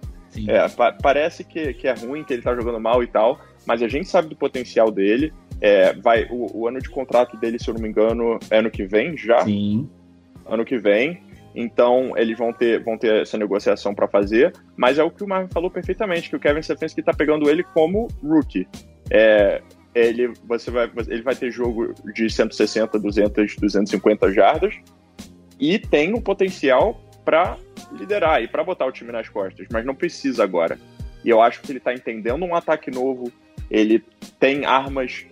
Para onde você olhar, o, ataque dos Browns tem arma. É só ele ter cuidado e tomar conta da bola que ele, ele tem feito perfeitamente. É, são sete TDs para duas interceptações na temporada e duas interceptações é, é o tá empatado para terceiro terceiro melhor número na NFL entre quarterbacks. Então é da bola, né, no caso. Isso. Então que fique assim. Né? Oi. E sem sofrer nenhum fumble, né? A gente vê o, o tanto desses quarterbacks uh, que vieram agora mais novos, uh, Darnold sofrendo muitos fumbles, uh, Daniel Jones, o próprio menino que jogou pouco ali no essa temporada com os, com os Broncos, mas também tem problema de fumble. Esses quarterbacks novos sofrendo muito com fumbles e é um problema que o Baker, né? Todo mundo dizia que ele tinha mãos pequenas, não sei se vocês se lembram isso lá, Sim. do, do draft. Todo falando, ah, o Baker tem mãos pequenas, vai sofrer muitos fumbles e o Baker cuidando muito da bola na, na questão de fumbles e, e e é isso, gente. É, o futuro é brilhante para Cleveland se a gente continuar nesse lado e parabéns ao Kevin Stefanski, né? Muitas das coisas que a gente vem falando aqui é mérito dele. É, mas Totalmente. nem tudo são flores também, né, meus amigos? É justamente disso que eu queria claro. falar, para a gente colocar os lados ruins dessa vitória. Tudo bem que é muito difícil ver uma coisa ruim numa vitória, né? Mas precisamos falar desse elefante branco que está na sala e que todo mundo tá falando de certa forma de canto, não sei o que, mas queremos bater nessa tecla. Essa defesa vai dar muita dor de cabeça ainda ao longo dessa temporada, né? A gente falou aí muito do que a, a DL é o principal ponto dessa defesa. Todos os QBs que vão enfrentar o Browns já têm pesadelos antes mesmo de, de ser a semana do jogo. Né, já pá, vou jogar contra o Browns daqui três semanas. O QB já tá tendo pesadelo com o Garrett. O Vernon voltou, acho que até bem, inclusive. Mas tem muita gente ali para ajudar a dar pesadelos para esses QBs. Mas ele sabe se ele conseguir ter mais um segundo, conseguir jogar essa bola, rifar essa bola na secundária do Browns, a chance de alguém aparecer e pegar do time dele é muito maior do que ser uma interceptação. Porque essa secundária tem sido um grande problema né? O, o, o, ponto que eu queria trazer é, tipo, não é que a gente não tenha uma defesa boa, mas é uma defesa que não consegue nem ao menos proteger um, um, uma, um placar elástico que a gente tinha conseguido ao longo de todo o jogo, né? Não conseguiu proteger a nossa liderança, né? E é isso que me preocupa. Você abre 38 a 14 e menos de um quarto, vai, vamos colocar um quarto e meio, digamos assim, você perde essa liderança, mais que o dobro de pontos você tinha, né? Chegou um momento que para empatar o jogo o Dallas precisava de dois touchdowns, duas conversões para dois pontos e eu acho que ainda mais um field goal, alguma outra coisa do tipo, mas para isso eles ainda teriam que dar um side kick. Então, tipo, olha como tava difícil e você vai, ah, não vai acontecer. Aí você pensa, ah não, é o Browns. Ah não, essa defesa talvez possa deixar isso acontecer. E aí começa a acontecer e você fica, não, não. E aí vai acontecendo você, puta que pariu, não acredito, não acredito. E a gente termina o jogo com o coração na ponta da boca, quase saindo para fora. Se não fosse o TD do Beckham, talvez tudo isso que a gente está falando aqui anteriormente fosse totalmente diferente. A gente estaria aqui metendo pau só nessa defesa.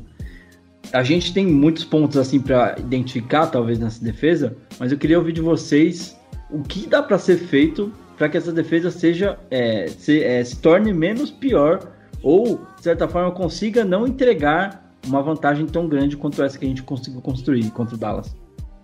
É, para mim, parte muito da maneira que a defesa está alinhada. Eu acho que Óbvio que o jogo contra o Cowboys foi um pouco diferente, porque a gente tinha aberto, como você falou, 41 a 14, que é, é uma frase muito estranha de sair da minha boca falando dos Browns.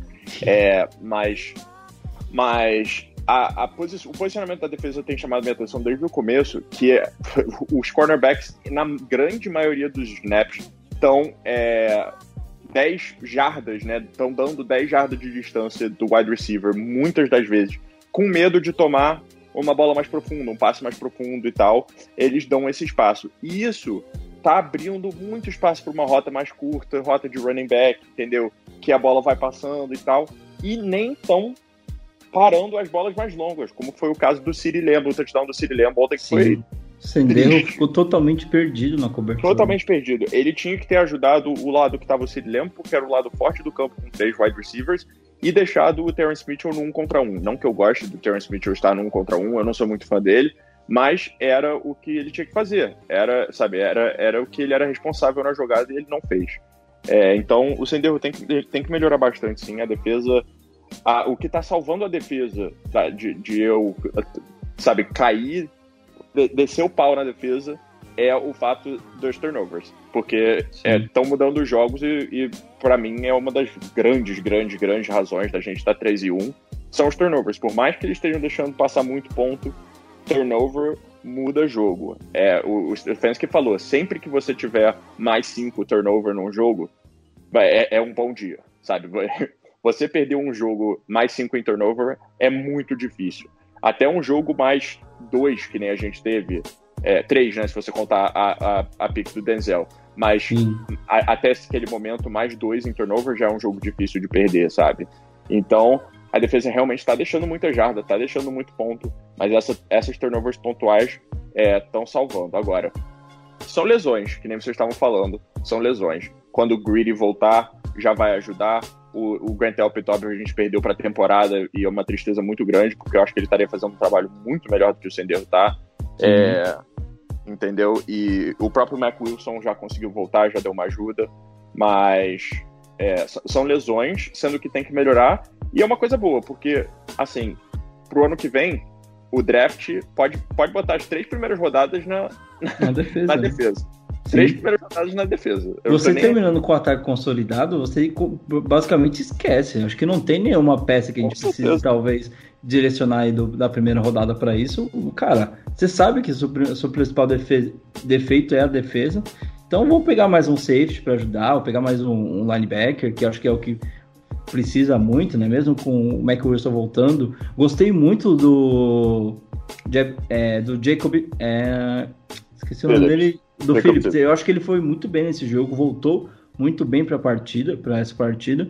Mas assim, é, ainda falta, né? Falta muito, muito para a gente conseguir falta, falar, ó, oh, estamos tranquilo com essa defesa. Não é a melhor, mas não vai entregar o jogo. E Marvin, antes de passar para você rapidinho, só um adendo também, que, galera, esse time era um time que há quatro anos atrás fez 0,16. E antes disso fez 1,15. É, sabe, a gente foi de 0,16 para 7,81, nem 4, 3 anos atrás. A gente foi de 0,16 para 7,81, aí teve o, o né, um, um susto ano passado com 6 e 10, mas é um time crescendo. E não vai ser. O nosso ataque tá sensacional. Esse ano, com alguém que sabe o que tá fazendo, chamando as jogadas, ficou melhor ainda. É um processo, é óbvio. A NFL é feita para ser um processo. Só que, infelizmente, os Browns são ruins há 30 anos, o que é raro de acontecer. É, mas é um processo que parece finalmente estar tá mudando. é uma situação que parece finalmente estar mudando. E é isso, a gente consertou o ataque, parece que tá, tá certinho. E agora o processo começa para consertar a defesa, mas graças a Deus a gente tem o Miles Garrett e o Denzel Ward para ajudar esse processo a não ser tão doloroso. Mas, Só bom, dando- passar a bola para você, tem uma pergunta aqui do R. Estev- Estevão, lá do grupo, e eu, Estevão, acho que é, desculpa. É, ele pergunta quantas semanas você acha que o Sanderro vai aguentar ainda. Então, eu já tentaria arriscar um Ronnie Harrison com, com Carl Joseph, ou até mesmo botar o, o, o Red Wine, ten- tentar botar mais o Red Wine, Sim. mas eu, ou, né, né num, em, outro, em outro pensamento, tentar trazer o Ian Thomas e, e ver no que dá, porque se a gente quer disputar em um nível de ir para os playoffs, não dá para a gente ter o Sanderro como, como o, o Titular da atrás posição, né? titular da posição, exatamente, né? Um cara consolidado. O Sanderro, que para quem não sabe, ele foi o capitão, né? Que nós estamos naquele estilo de um capitão por Exato. jogo. Foi o, o capitão do último jogo. Então, até agora Será que foi tipo tivemos- para dar confiança para ele, alguma coisa do tipo? Porque não É, não- justifica nada, cara. melhor, cara. Ele teve um bom último quarto, teve algumas jogadas boas, mas ele entregou dois touchdowns. E não só ele, como o Carl Joseph também não é um espetáculo, mas a gente tem um, uma- um brilhinho no fundo do túnel que o Ronnie Harrison, em praticamente todos os snaps que ele jogou, jogou bem no, no jogo passado. Então, ah, teve um, uma quebra de passe ali ah, numa terceira que a bola vinha e não era nele, e teve uma em uma quarta também, então te- a gente teve, teve bons momentos, né, em relação ao Ronnie Harrison, e eu acho que é isso, sabe?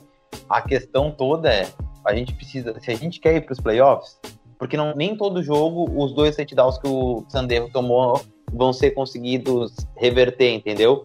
Em, um- Sim. em outros Não vai ser sempre que o ataque vai estar num dia inspirado também. A gente, por mais que veja o ataque e confie, mas não dá para sempre contar com isso também, né? ou que a defesa vai fazer tanto, forçar tantos Turnovers. Isso. Então, não dá pra confiar ter um cara desse como seu titular da sua posição. E uma última coisa só enquanto a gente fala de defesa, que por melhor que a defesa tenha jogado em questão de turnover, foram quatro interceptações dropadas de maneira Nossa. absurda, né? Que passaram pelo meio das né? duas mãos. É, assim, é, ainda bem que Até a a do gente Sanderro, perdeu. né? Teve uma que o Sanderro Exato. tirou, acho que do, do Mitchell, se não me engano. Teve uma do Sendirro, teve uma do Tac Tac, teve uma do Ronnie Harrison e teve A mais do alguma tac tac doeu, cara. Porque teve uma recepção porque logo na no sequência. do jogo, exato. Foi, foi, se eu não me engano, o drive do, do touchdown do City Lamb. É, foi logo no começo. Então, tem que, É mais essas, essas jogadas tem que fazer, Do- tem que, tem que converter. E a mais difícil que foi a do Ward, que ele teve que cortar a linha de passe, ele fez, né? Pois é. Que ele não, a bola não veio nele, ele que foi na bola, sabe? Uma- Lembrou bastante a interceptação do, do Butler na, no Super Bowl, né? Que ele muito. entra com Jogada- tudo pra cortar a linha da slant e intercepta, né? E, bom, até falando dessa questão da defesa e pontos que talvez, que, que assim, trazendo uma discussão, já caminhando para o final aqui do bloco dessa análise, já pensando até no, no futuro, nas próximas semanas, é, para vocês, qual que é o motivo, talvez, da, o Carlos Eduardo pergunta aqui pra gente, né? Na opinião de vocês, qual o motivo de- da gente não estar conseguindo aproveitar o cap disponível é, para melhor é, suprir essas necessidades que o Browns possui hoje?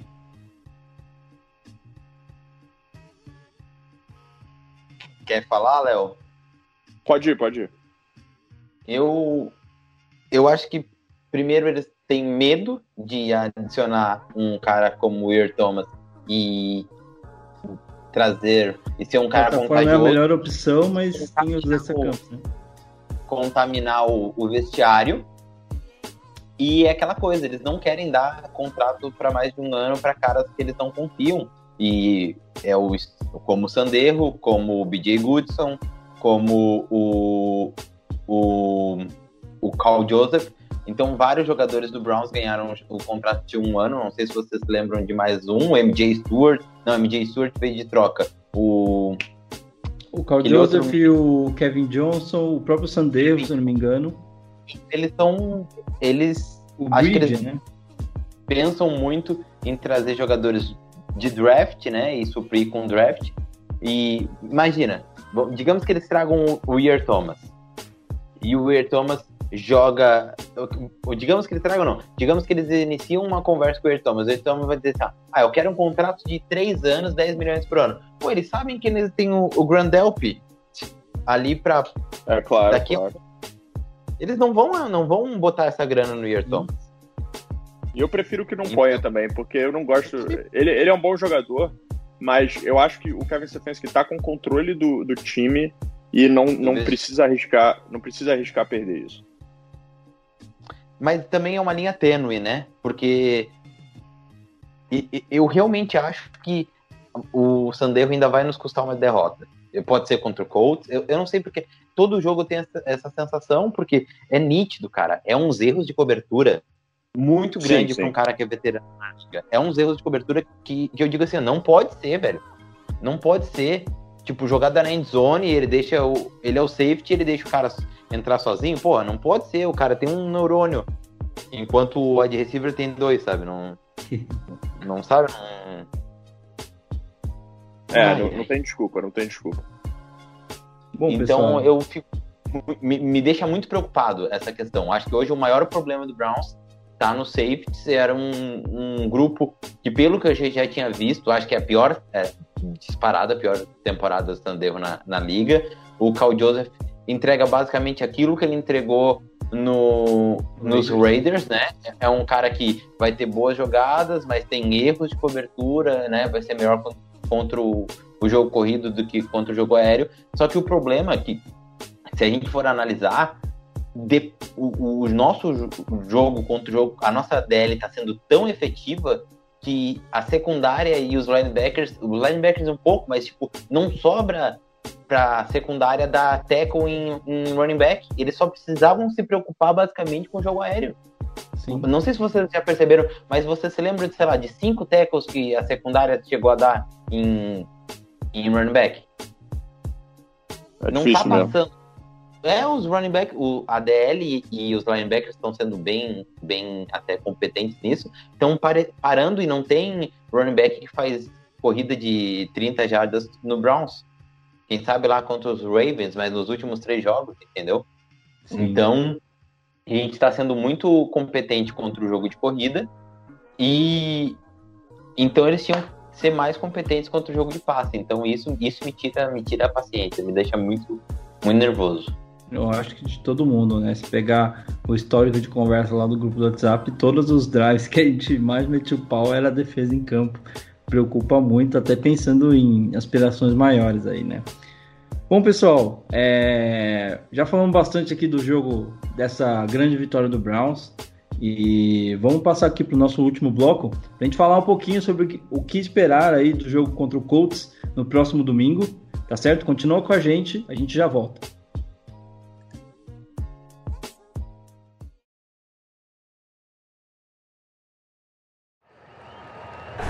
Here's Mayfield on a reverse. They're going to give it to Beckham. He's rolling to the right and running. He's up to the 50, to the 45, to the 40, 35, 30. There he goes to the 20, 15, 10, 5. Touchdown! OBJ! He's got a hat trick! What a gutsy call! Odell Beckham Jr. 50 yards on the run! And really about a 70 yard run because by the time he got it, he was 20 yards behind the line!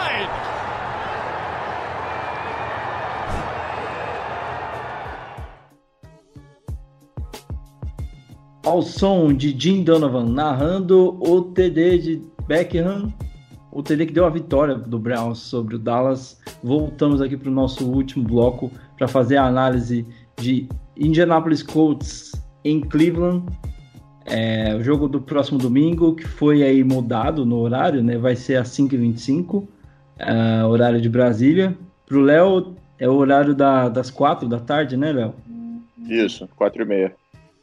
Então é isso aí, pessoal. O Colts viaja até Cleveland e o Browns recebe o Colts, como você preferir aí, uh, lá no First Energy Stadium, para o jogo da semana 5. Uh, as duas equipes têm o mesmo recorde, ambas estão com três vitórias e uma, uma derrota, né? O Colts está com uma vitória e uma derrota fora de casa, e o Browns duas vitórias em casa. Bom retrospecto aí para Cleveland, né? Até partindo do princípio que na NFL é muito importante você vencer os seus jogos em casa, fazer valer a sua força de território. Aí, né, o Browns, por enquanto, tem feito muito bem isso.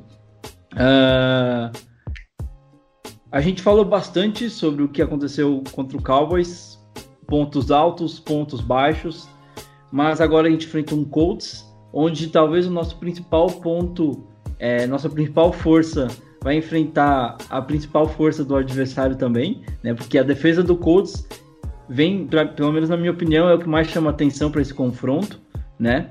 E o ataque do Browns vai enfrentar uma defesa muito forte, né? Acho que a defesa mais forte que a gente enfrentou até agora, num geral, talvez tenha sido a do Ravens. Depois a gente enfrentou aquele front muito pesado do Washington, que deu muito trabalho, mas a gente conseguiu sobressair, é, com a OL conseguindo fazer um bom jogo.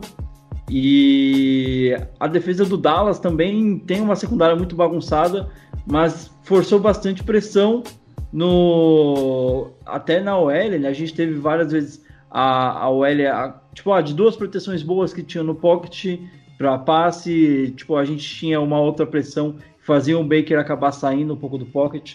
Mas o assim.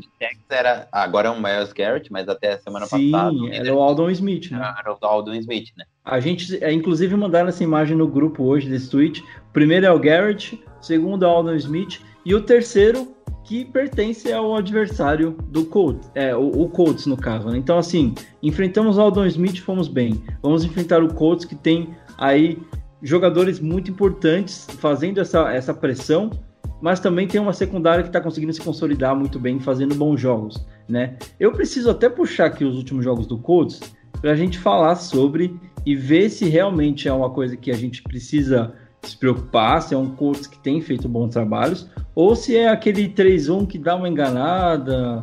Ó, acabei de achar aqui. Uh, vitória contra Chicago na última semana, um jogo difícil. Uh, Chicago vitória... tava... então, né? Desculpa, é, tava 3-0, exatamente. Caiu um invicto. É, vitória contra o Jets na semana retrasada. Não precisamos nem falar muita coisa. Antes disso, vitória contra Minnesota. É um jogo muito ruim de Minnesota, é, pelo que eu lembro. E na estreia, perdendo para Jacksonville Jaguars por 27 a 20. É o jogo que todo mundo achou que o Colts ia atropelar. Tudo bem que foi estreia da temporada, tudo mais. O time estava se achando, mas perdeu para o que seria o saco de pancadas nessa temporada, né? Baseado nesses resultados do Colts e no que o Browns tem apresentado até agora, amigos, eu pergunto para vocês, começando aí pelo Marvin, o que podemos esperar desse jogo contra o Colts no domingo? Eu, eu espero, acredito eu, que vai ser um jogo de poucos pontos e a nossa defesa vai ter o seu melhor jogo. Isso é o que eu acredito, que seja o melhor jogo da nossa defesa e o Browns também não vai conseguir impor muitos pontos em cima do, dos Colts. Então eu não, não acredito num, num, placar com mais de 50 pontos, por exemplo. Acho que menos, mesmo os jogos do Browns até agora terem todos os com placares. Só tiroteio, né? É, exatamente, só tiroteio, né? O ataque sendo efetivo e a, e a defesa cedendo muitos pontos, mas eu não acredito. E já dando, já, entregando a, o ouro, eu acho que a chave da vitória não tá no nosso ataque, não tá na secundária. A chave da vitória tá entre o primeiro quarterback não móvel que a nossa DL vai pegar. E o Miles Garrett e o Sheldon Richardson, o Job, eu não sei se vai jogar, que saiu machucado. Até mesmo o Potter Gustin, que jogou muito nesse jogo passado, fez muita pressão.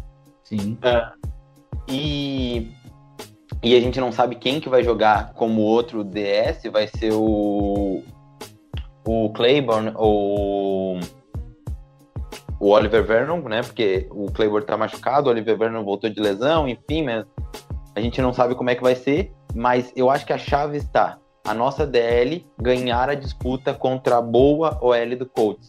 E isso, o de grande diferencial é o qual? Eles têm um, um quarterback que não é móvel, que não sai, não vai conseguir sair correndo do Miles Garrett pela linha de lateral, que nem o Lamar Jackson fez, que nem o Dak Prescott fez, o Burrow que nem fez também. Exatamente, o, o, o Joe Burrow fez também. Então, acho que aí tá o grande X da questão. Muito sexo. Eu acredito que Miles Garrett vai destruir, mesmo jogando contra a boa um, o L Dux, que é uma das melhores da liga, né? Eu acho que a grande diferença e a gente vai ganhar o jogo em sex. Até porque se você der ali 3 segundos pro Rivers, ele vai achar uma bola, né? E é Vai, vai achar tudo que jogar contra a secundária do Browns você precisa. 3 segundos você acha uma janela de passe do jeito que a secundária estava jogando, né? Vamos esperar. Eu acho que concordo bastante com isso que- que você trouxe, essa questão do ponto da pressão, quanto ela vai ser importante jogando contra o Rivers, né, Léo? É, com certeza. O Philip Rivers, é, assim como o Baker, teve um começo de temporada razoável em questão de turnover, mas há duas semanas já não arremessa mais, uma mais interceptação. Mas ele também arremessou é, um TD, um TD nos últimos dois jogos, a cada, né, a cada, a cada jogo dos últimos dois jogos. Então, o, eu acho, eu acho que a gente pode conseguir mais uma vez essa, essa como é que chama? Essa vantagem nos turnovers, certo? E que, que é o que para mim tem mudado os jogos para os Browns, são as posições boas Uhum. de campo. E eu acho que a gente pode conseguir mais uma vez. Tem que tomar cuidado com o ataque terrestre deles, que tem o que tem o Jonathan Taylor, que é um ótimo quarterback que eu considero, o quarterback, desculpa, Running running back, back, que eu isso. considero. E e o Naheem Hines, que tem jogado muito bem de, alguma, de, algum, de algum jeito. Ele tá jogando muito, muito bem. É, eu acho que vai ser o, o- Eu acho que com certeza vai ser o nosso jogo mais difícil. A defesa mais complicada que a gente vai enfrentar, ou vai ter enfrentado até o momento. Mas, tirando a dos Ravens, desculpa, em questão. O, Vitória. Ravens, o jogo contra o Ravens a gente não conta, né? Essa não- da semana 2 pra frente. Não, é porque o, o jogo dos Ravens, cara, o, o, o jogo dos Ravens é, é um jogo de pré-temporada. é, São quatro jogos de pré-temporada em um. Não teve pré-temporada, não teve jogo, não teve nada. De repente você tem que enfrentar um dos melhores rosters da NFL. Não foi, não foi muito, não foi muito justo. E os Ravens é, é um time que vem com a mesma base do ano passado. Não, não foi Sim. tanta coisa assim que O mudou. entrosamento foi totalmente pra eles. Exato, não mudou head coach, não mudou o play calling, não mudou nada assim, entendeu? Então, o, o, os Ravens tinham uma base melhor. Mas eu acho que vai ser, das últimas quatro semanas, vai ser o time mais complicado que a gente vai enfrentar os Colts. Mas eu, eu acho que você acertou em cheio, Marvin, que vai, vai ser a pressão. É, a linha do- dos Colts é excelente, para mim era a melhor linha ofensiva entrando no, no, no ano. Vai ser, vai ser um, vai ser com certeza um jogo de poucos sacks, porque eu também acho que os Colts não têm tanta pressão assim. Mas vai ser, vai ser um jogão. Tô, tô, tô bem feliz. E aí, até falando em cima Só- dessa boa L do, do Colts, só colocar um, um ponto, Marvin. é, o Castonzo é uma das dúvidas pro, do lado do Colts, né? Um ótimo L aí, tem feito bom trabalho no, no Colts. Tá com um question- é, questionável ainda para a partida. Tudo bem que hoje é segunda-feira, o dia que a gente está gravando, até domingo tem chão, né? Mas se estiver fora, ponto positivo aí para a CDL do Browns. Com certeza, com certeza. Um adendo, né, que até quatro jogos atrás todo mundo falava que o melhor guarda da NFL era o Quentin Nelson, né? Mas quem que é o Quentin Nelson quando a gente tem o Wade Teller, né? Que vem sendo, quem sabe, o melhor jogador do Browns até aqui é o Wade Teller. Vem jogando um absurdo, né? A gente, isso é brincadeira, óbvio, né? A gente precisa de mais amostragem dele, mas o cara, além de estar um monstro de gigante e forte, ele bloqueia muito bem, é muito móvel fazendo os pulls, tá bloqueando pro passe, bloqueia, ao menos acho que, sei lá, eu acho que ele é o, o- melhor jogador nosso bloqueando hoje para corridas e entregou muitas jardas com bons bloqueios, então assim, ó, é, Wade Teller, a nossa OL inteira, né, vem muito bem. O Teller indo espetacularmente bem, né? E hoje é o jogador, acho que da NFL com o maior ah, rating da PFF. Então, é incrível. Acho que, se não me engano, é o melhor guard ou o melhor OL da PFF desde de, da Pro Football Focus, desde 2001. E também, falando em bloqueios, a gente não citou, mas o Donovan People Jones foi espetacular nesse primeiro jogo, nesse debut dele na Sim. NFL, com dois bloqueios espetaculares em jogadas cruciais de corridas para touchdown. Bom, Não. então, para a gente con- con- concretizar essa análise, não sei se vocês têm mais algum ponto para a gente falar. Antes de nossos palpites, vou deixar para vocês finalizarem aí a, a análise. Se tiver alguma outra coisa de ponto-chave que a gente precise lembrar, né? Além de manter tudo que a gente tem feito na parte do ataque, melhorar a defesa, principalmente nessa parte de pressão, né? eh, e secundária, tem mais alguma outra última coisa que vocês gostariam de colocar? O Léo pode falar que ele já tava com uma coisinha engatilhada, não quero que ele esqueça. Não, não, é que eu ia só adicionar isso do Wyatt Teller mesmo, que começando o ano, eu falei, beleza, a nossa linha tá show nos tackles, tá show no center e no left guard, só o Teller que é o ponto de interrogação. A surpresa é- inesperada, né? E ele tá jogando demais, mais uma vez, mais um ponto pro meu MVP, o Bill Callahan. Eu não vou deixar, eu não vou deixar isso cair, cara. Eu acho que ele é a constante dos Browns nesse momento. Ele, em, em função do, da- do jogo linha ofensiva, óbvio, ele não joga, mas assim, o pulo de, de jogo, né? O, o que, o, o que a linha ofensiva melhorou do ano passado para esse ano não tá escrito. Foi, é, tá sendo um absurdo. E o que eu acho mais importante, todo jogo o time tá melhorando até agora. Óbvio que o primeiro jogo foi terrível, mas a gente passou por pouco dos Bengals, né? É o que diz o placar. O jogo não foi tanto assim, mas ganhou dos Bengals, ganhou com mais facilidade do, do, do time de Washington, passou o trator durante durante 50 dos 60 minutos nos Cowboys e eu acho que só tende a crescer e isso me deixa bastante otimista, o que por sua vez me deixa bastante com medo, porque eu não gosto de sentir otimismo com os Browns. É, tem até uma pergunta referente a isso aqui no grupo que tinham mandado. Ah, e vou até deixar para vocês responderem antes da gente ir para os palpites. É, pra, do Luiz Eduardo, quais são as principais diferenças que a gente pode apontar no ataque e na defesa do primeiro jogo contra o Ravens para esse último jogo aí, de- ao longo desses últimos jogos que o Browns tem feito? É, eu acho que a- as melhoras.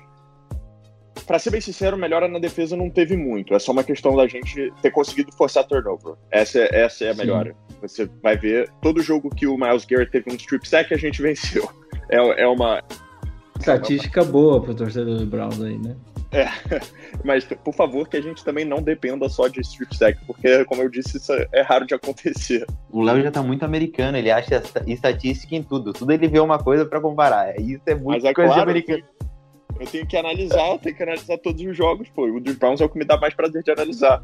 Mas, mas é, é, é, eu acho que isso é o que mudou, foi forçar turnover. Se eu não me engano, a gente não teve. Teve uma turnover contra os Ravens, que foi o fumble. Mas, é, né, além disso, não, não foi muita coisa. Foram cinco contra Washington, três ontem. E contra os Bengals, se eu não me engano, foram duas. Acho que teve o fumble do Joe e uma interceptação, se eu não me engano. Ah, não, não arremessou a interceptação naquele jogo. Mas essa é a maior, é a maior mudança é, da, da defesa para mim.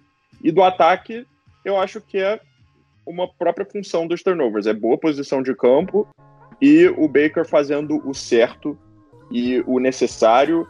E por enquanto, pelo menos, não, bota, não precisando botar o time nas costas e depender, e depender do ataque terrestre que tá voando. Alguma adição, Marvin? Não, é, é bem isso. Acho que a, a melhora, óbvio, tá muito mais no ataque, porque também o ataque foi muito pouco produtivo naquele jogo, né? Não jogou nada o ataque inteiro, né? Não teve oportunidade, eu diria, né, mano? Porque não tinha nem como, Na, né? que- na questão do Stefanski também, de melhorar chamadas. Ele também tem essa questão, né? E Ele Se chamou o você jogo. pegar aquela quarta descida do que o Sandel entregou o fumble pra agora tudo que a gente tem feito contra o Dallas é, é, uma é um, um crescimento, uma melhora muito grande nas chamadas. Né? Muito. E, e também um grande, uma grande um pingo no oceano, mas que faz uma diferença enorme, o Cold Park chutando muito bem e naquele jogo contra o Ravens a gente errou tudo que podia em questão Verdade. de chute, né? Verdade. E o jogo ainda o jogo ainda não estava nem decidido. E de Então- certa forma, se você pegar, você falou até que é pequeno, eu colocaria até um- uma importância até maior. Justamente, a gente fala- até fala isso muito no grupo, acho que eu até falo bastante isso com o Marvin, né? Torcedor do Browns e Kicker, depois que o Phil Dawson saiu, nunca mais foi a mesma coisa. O Browns nunca conseguiu ter uma constância, né? E aí tem um, tem um trauma gigante dentro disso, e o Cold Park vem, três jogos seguros, os chutes ali no meio, acho que até o Marvin falou, aquele chute no meio. Super. Perfeito, bem seguro. E, tipo, pra gente no momento não precisar se preocupar com o kicker, tendo uma defesa que tá causando tanto problema, não precisar esquecer o kicker, tipo, é o que eu falei, tipo, ah, quando o Browns faz um TD, eu já vou até buscar uma água, porque eu sei que o XP tá automático, tá ligado? Então isso é, é, é diferente, eu acho que, por isso que eu até falo pro Marvin que eu não diria que é um pontinho no oceano, mas eu considero que é um pouco maior que isso. Dentro de todo esse esquema do Browns, ter um kicker que você tem segurança, até agora, faz toda a diferença. É, e ele não errou extra point ainda, nem, nem field goal. O único que ele errou, entre aspas, foi bloqueado ontem, que foi o melhor, o melhor Que extra virou. point bloqueado da história da NFL. Tomara, Que jogada tomara que bizarra, meu todos os extra points bloqueados virem dois pontos, porque aquilo ali foi absurdo. É um dia que, que- quando tá dando tudo errado pros, pro, pro, pro, pro Cowboys, tá tudo errado mesmo. Oi? Não vem ser uma, uma questão negativa dele, né? Porque se tu for analisar, é mérito total do defensor, né? Sim. E então, tipo, a gente não consegue botar numa estatística ruim e ainda nos rendeu dois pontos, como o Léo- bem lembrou a jogada. E sabe, é, é engraçado, porque eu quero, eu quero comentar, preciso comentar isso. Eu vim pro podcast pensando, eu vou comentar isso. Gente, a gente percebe quando virou a moeda, quando isso acontece a Exato. favor do Browns. Porque isso é uma coisa que, sério, todo ano acontece umas Era cinco pra ter vezes virado Browns. Pick Six, certeza. A Pick Six não, aquele two point, né? É. Vocês Não, lembram? Com certeza é, vai contra os Browns. O, o Ravens, aquele, aquele jogo que a gente perdeu pros Ravens há pouco tempo atrás, Nossa. foi num Que bloco. teve aquele, aquele jogador, aquele torcedor rasgando a camisa na câmera ao vivo. Sim. Eu ainda vou um pouquinho mais cedo. Vocês lembram em 2018, no primeiro jogo da temporada, que a gente saiu perdendo 6 a 0 porque por um erro completamente, um touchdown do Steelers.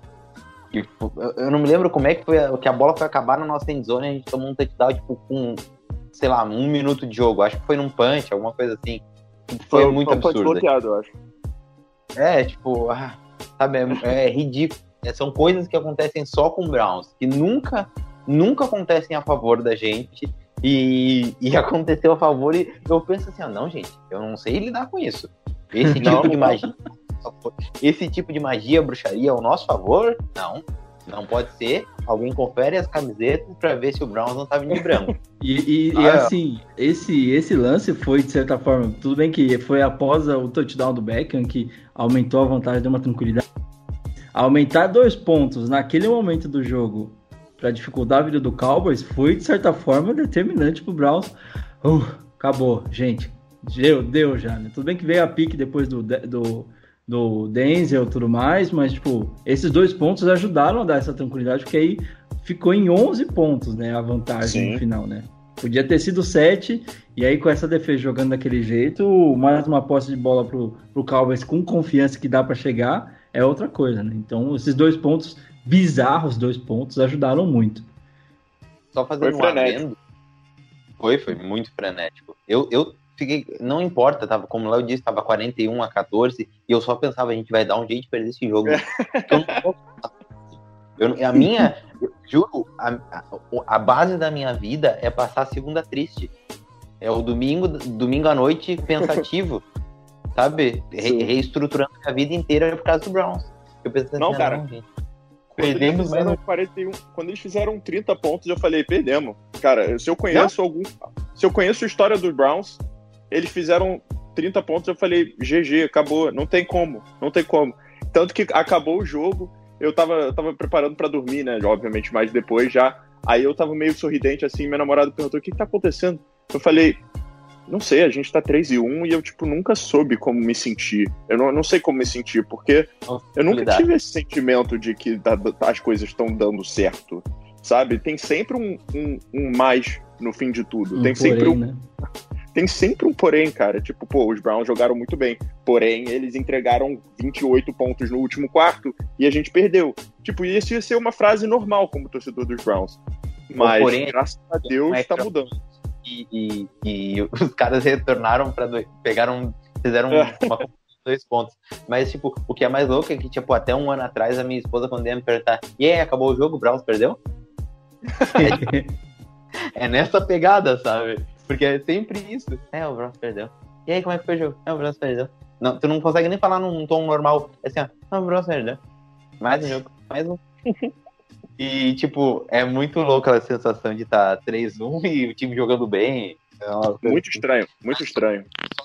Só dar um adendo também, que é muito importante dizer, cara, o Jerry Jones tomou uma decisão horrível em não renovar o contrato Nossa com o Dak. Prescott. Porque vai pagar muito mais. Não porque o Dak tá jogando perfeitamente, porque ele teve. eh, como é que eu digo? Ele flertou com a interceptação, no mínimo, umas quatro vezes antes da interceptação do Denzel Mas da Washington. situação do jogo também, né? A situação do Ele jogo leva- pedia isso. sabe fazer o time ganhar. É aquilo que a gente fala, o Browns não tem DNA vencedor e o Cowboys, o, o deck, pelo menos, cara, é um O cara Dak, que a gente falou isso lá. Lembra quando a gente fez o que a gente esperava pra temporada? E, e a gente comentou, o Dak Prescott é um cara que sabe levar o time à vitória. Não importa como, se ele tem que correr ou se ele tem que lançar 500 jardas. Mas ele vai dar um jeito de, de levar o time à vitória e, e ele se dedica a isso, né? E o ataque dos Cowboys, um CD Lamb, até o Cedric Wilson recebendo, acho que umas 80 jardas ontem. O Amari Cooper, sem falar, não, o ataque do Cowboys é tipo, não, tu só tem que marcar o Amari Cooper. E o cara consegue ficar. ah, A bola que ele recebeu, a janela de passe É, entre o Senderro e o, e o Ward, impossível aquilo, cara. Não, e eu digo mais, eu acho que o Jerry Jones errou foi na contratação desse técnico aí, sabe? O Mike McCarthy não dá mais, não. Não dá pra já tem até uns boatos, né? Falando de, de demissão. Eles falaram que nada. A gente teve uma queda de técnico hoje, né? Bill O'Brien caiu depois de 0-4 no Texans até agora, né? Uma decisão que era para ter sido tomada aí, segundo muitos, na off-season já, né? Mas deixaram o cara fazer todo um estrago. Deixaram. Estão entregando, de certa forma, a pick 3 ou 4, acho que para Miami, né? Porque a pick 1 do Texans é do Dolphins. né? Então, quanto pior o Texas for, melhor para Miami. Enfim, vamos ver o que vai acontecer. E aí, para eu aproveitar todo esse momento de euforia que a gente está vivendo, tudo isso de bom que vocês comentaram. Palpites. Hora dos palpites, meus amigos. Eu começo com o nosso convidado, Léo. Browns e Colts no domingo, às 5h25 aqui no Brasil, às 4h30 aí na sua terra. Qual é o seu palpite do placar para domingo? Eu acho que esse domingo a gente vai ter, como o Marvin disse, um jogo de menos pontos é, e que vai ser bastante próximo. Eu acho que vai ser 26 a 22 Browns. E eu digo 22 porque sempre tem uns pontos estranhos que acontecem contra os Browns, sempre tem um jeito. Então eu acho que vai ser um placar meio estranho, 26 a 22, mas a gente consegue a nossa quarta vitória seguida. Marvão, emenda o seu já. 21 a 17 Browns, também ah, um, um placar não, não tão elástico, mas também com pou- poucos pontos e também ninguém muito na frente do outro. Aposto aí menos de 40 pontos. Eu vou de 28 a 14 Browns. Eu acho que o ataque vai conseguir mostrar, achar algumas brechas que esse Colts vai deixar pra gente. E a defesa não vai fazer um jogo perfeito, mas vai melhorar. Vai ser menos pior do que foi contra o Cowboys, que não precisa de muito para ser muito. Ai meu Deus. A expectativa é sempre a melhor com relação ao ataque, mas com relação à defesa a gente ainda sofre muito, né? Então, 28 a 14 para mim é um placar considerável aí vindo para esse jogo no domingo, tá certo? Queridos, por hoje é só. A gente encerra o nosso episódio de hoje agradecendo demais a presença do Léo, né? Disponibilizou um tempinho aí, a gente tá até deixando o menino tendo que prestar atenção aqui nos jogos para fazer os conteúdos dele. Mas agradeço demais, Léo, sua participação aí com a gente, mais uma vez, é, ajudando a gente a falar dessa paixão maravilhosa que a gente tem. E, cara, deixa aí seus recados finais, faz o seu merchan, fica à vontade. Bom, primeiro agradecer, é sempre um prazer falar de Cleveland Browns. Quer dizer, não, não é sempre. Esse ano tem sido um prazer falar de Cleveland Browns. É, Mexendo não tem muita coisa, só pra galera me seguir nas redes sociais. É, o Twitter, Léo Andrade Real, o Instagram, Léo FC Andrade, e mesma coisa no Twitch, onde eu faço live jogando Madden e às vezes jogando outras coisinhas mais engraçadas também. E no YouTube, Léo Andrade, para conteúdo total de futebol americano e conteúdo muito, muito, muito clubista de Browns. muito bem. Léo, seja sempre bem-vindo quando quiser. A gente vai conversando sempre que puder. Tiver a oportunidade de participar aqui, a casa é sua, sinta-se em casa. Beleza? Margão, obrigadão. Sua despedida, meu querido.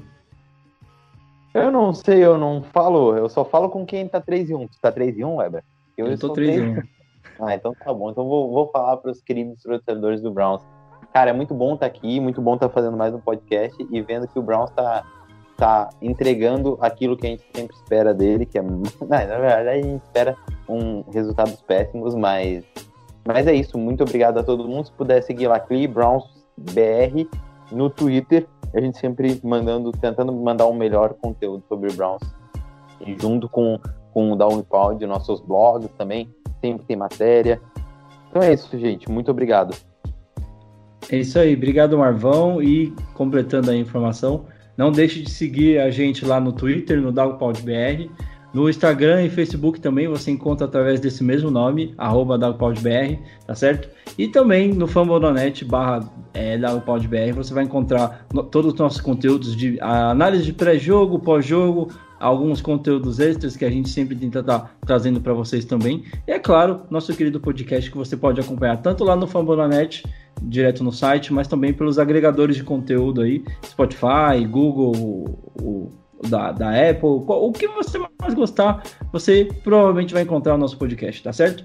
Continue nos acompanhando, não deixem de deixar seus comentários sugestões para que a gente possa estar tá sempre melhorando aqui. A gente agradece muito e se você quer fazer parte do grupo de torcedores do Browns lá no WhatsApp, é só pedir lá pra gente. Pode pedir no, no Twitter do Marvin, no Twitter do DogPodBR ou nas redes sociais, Instagram, Facebook, e a gente manda o link para você, tá certo? Fiquem com Deus, até semana que vem. Here we go, here we go, Brownies. Um abraço.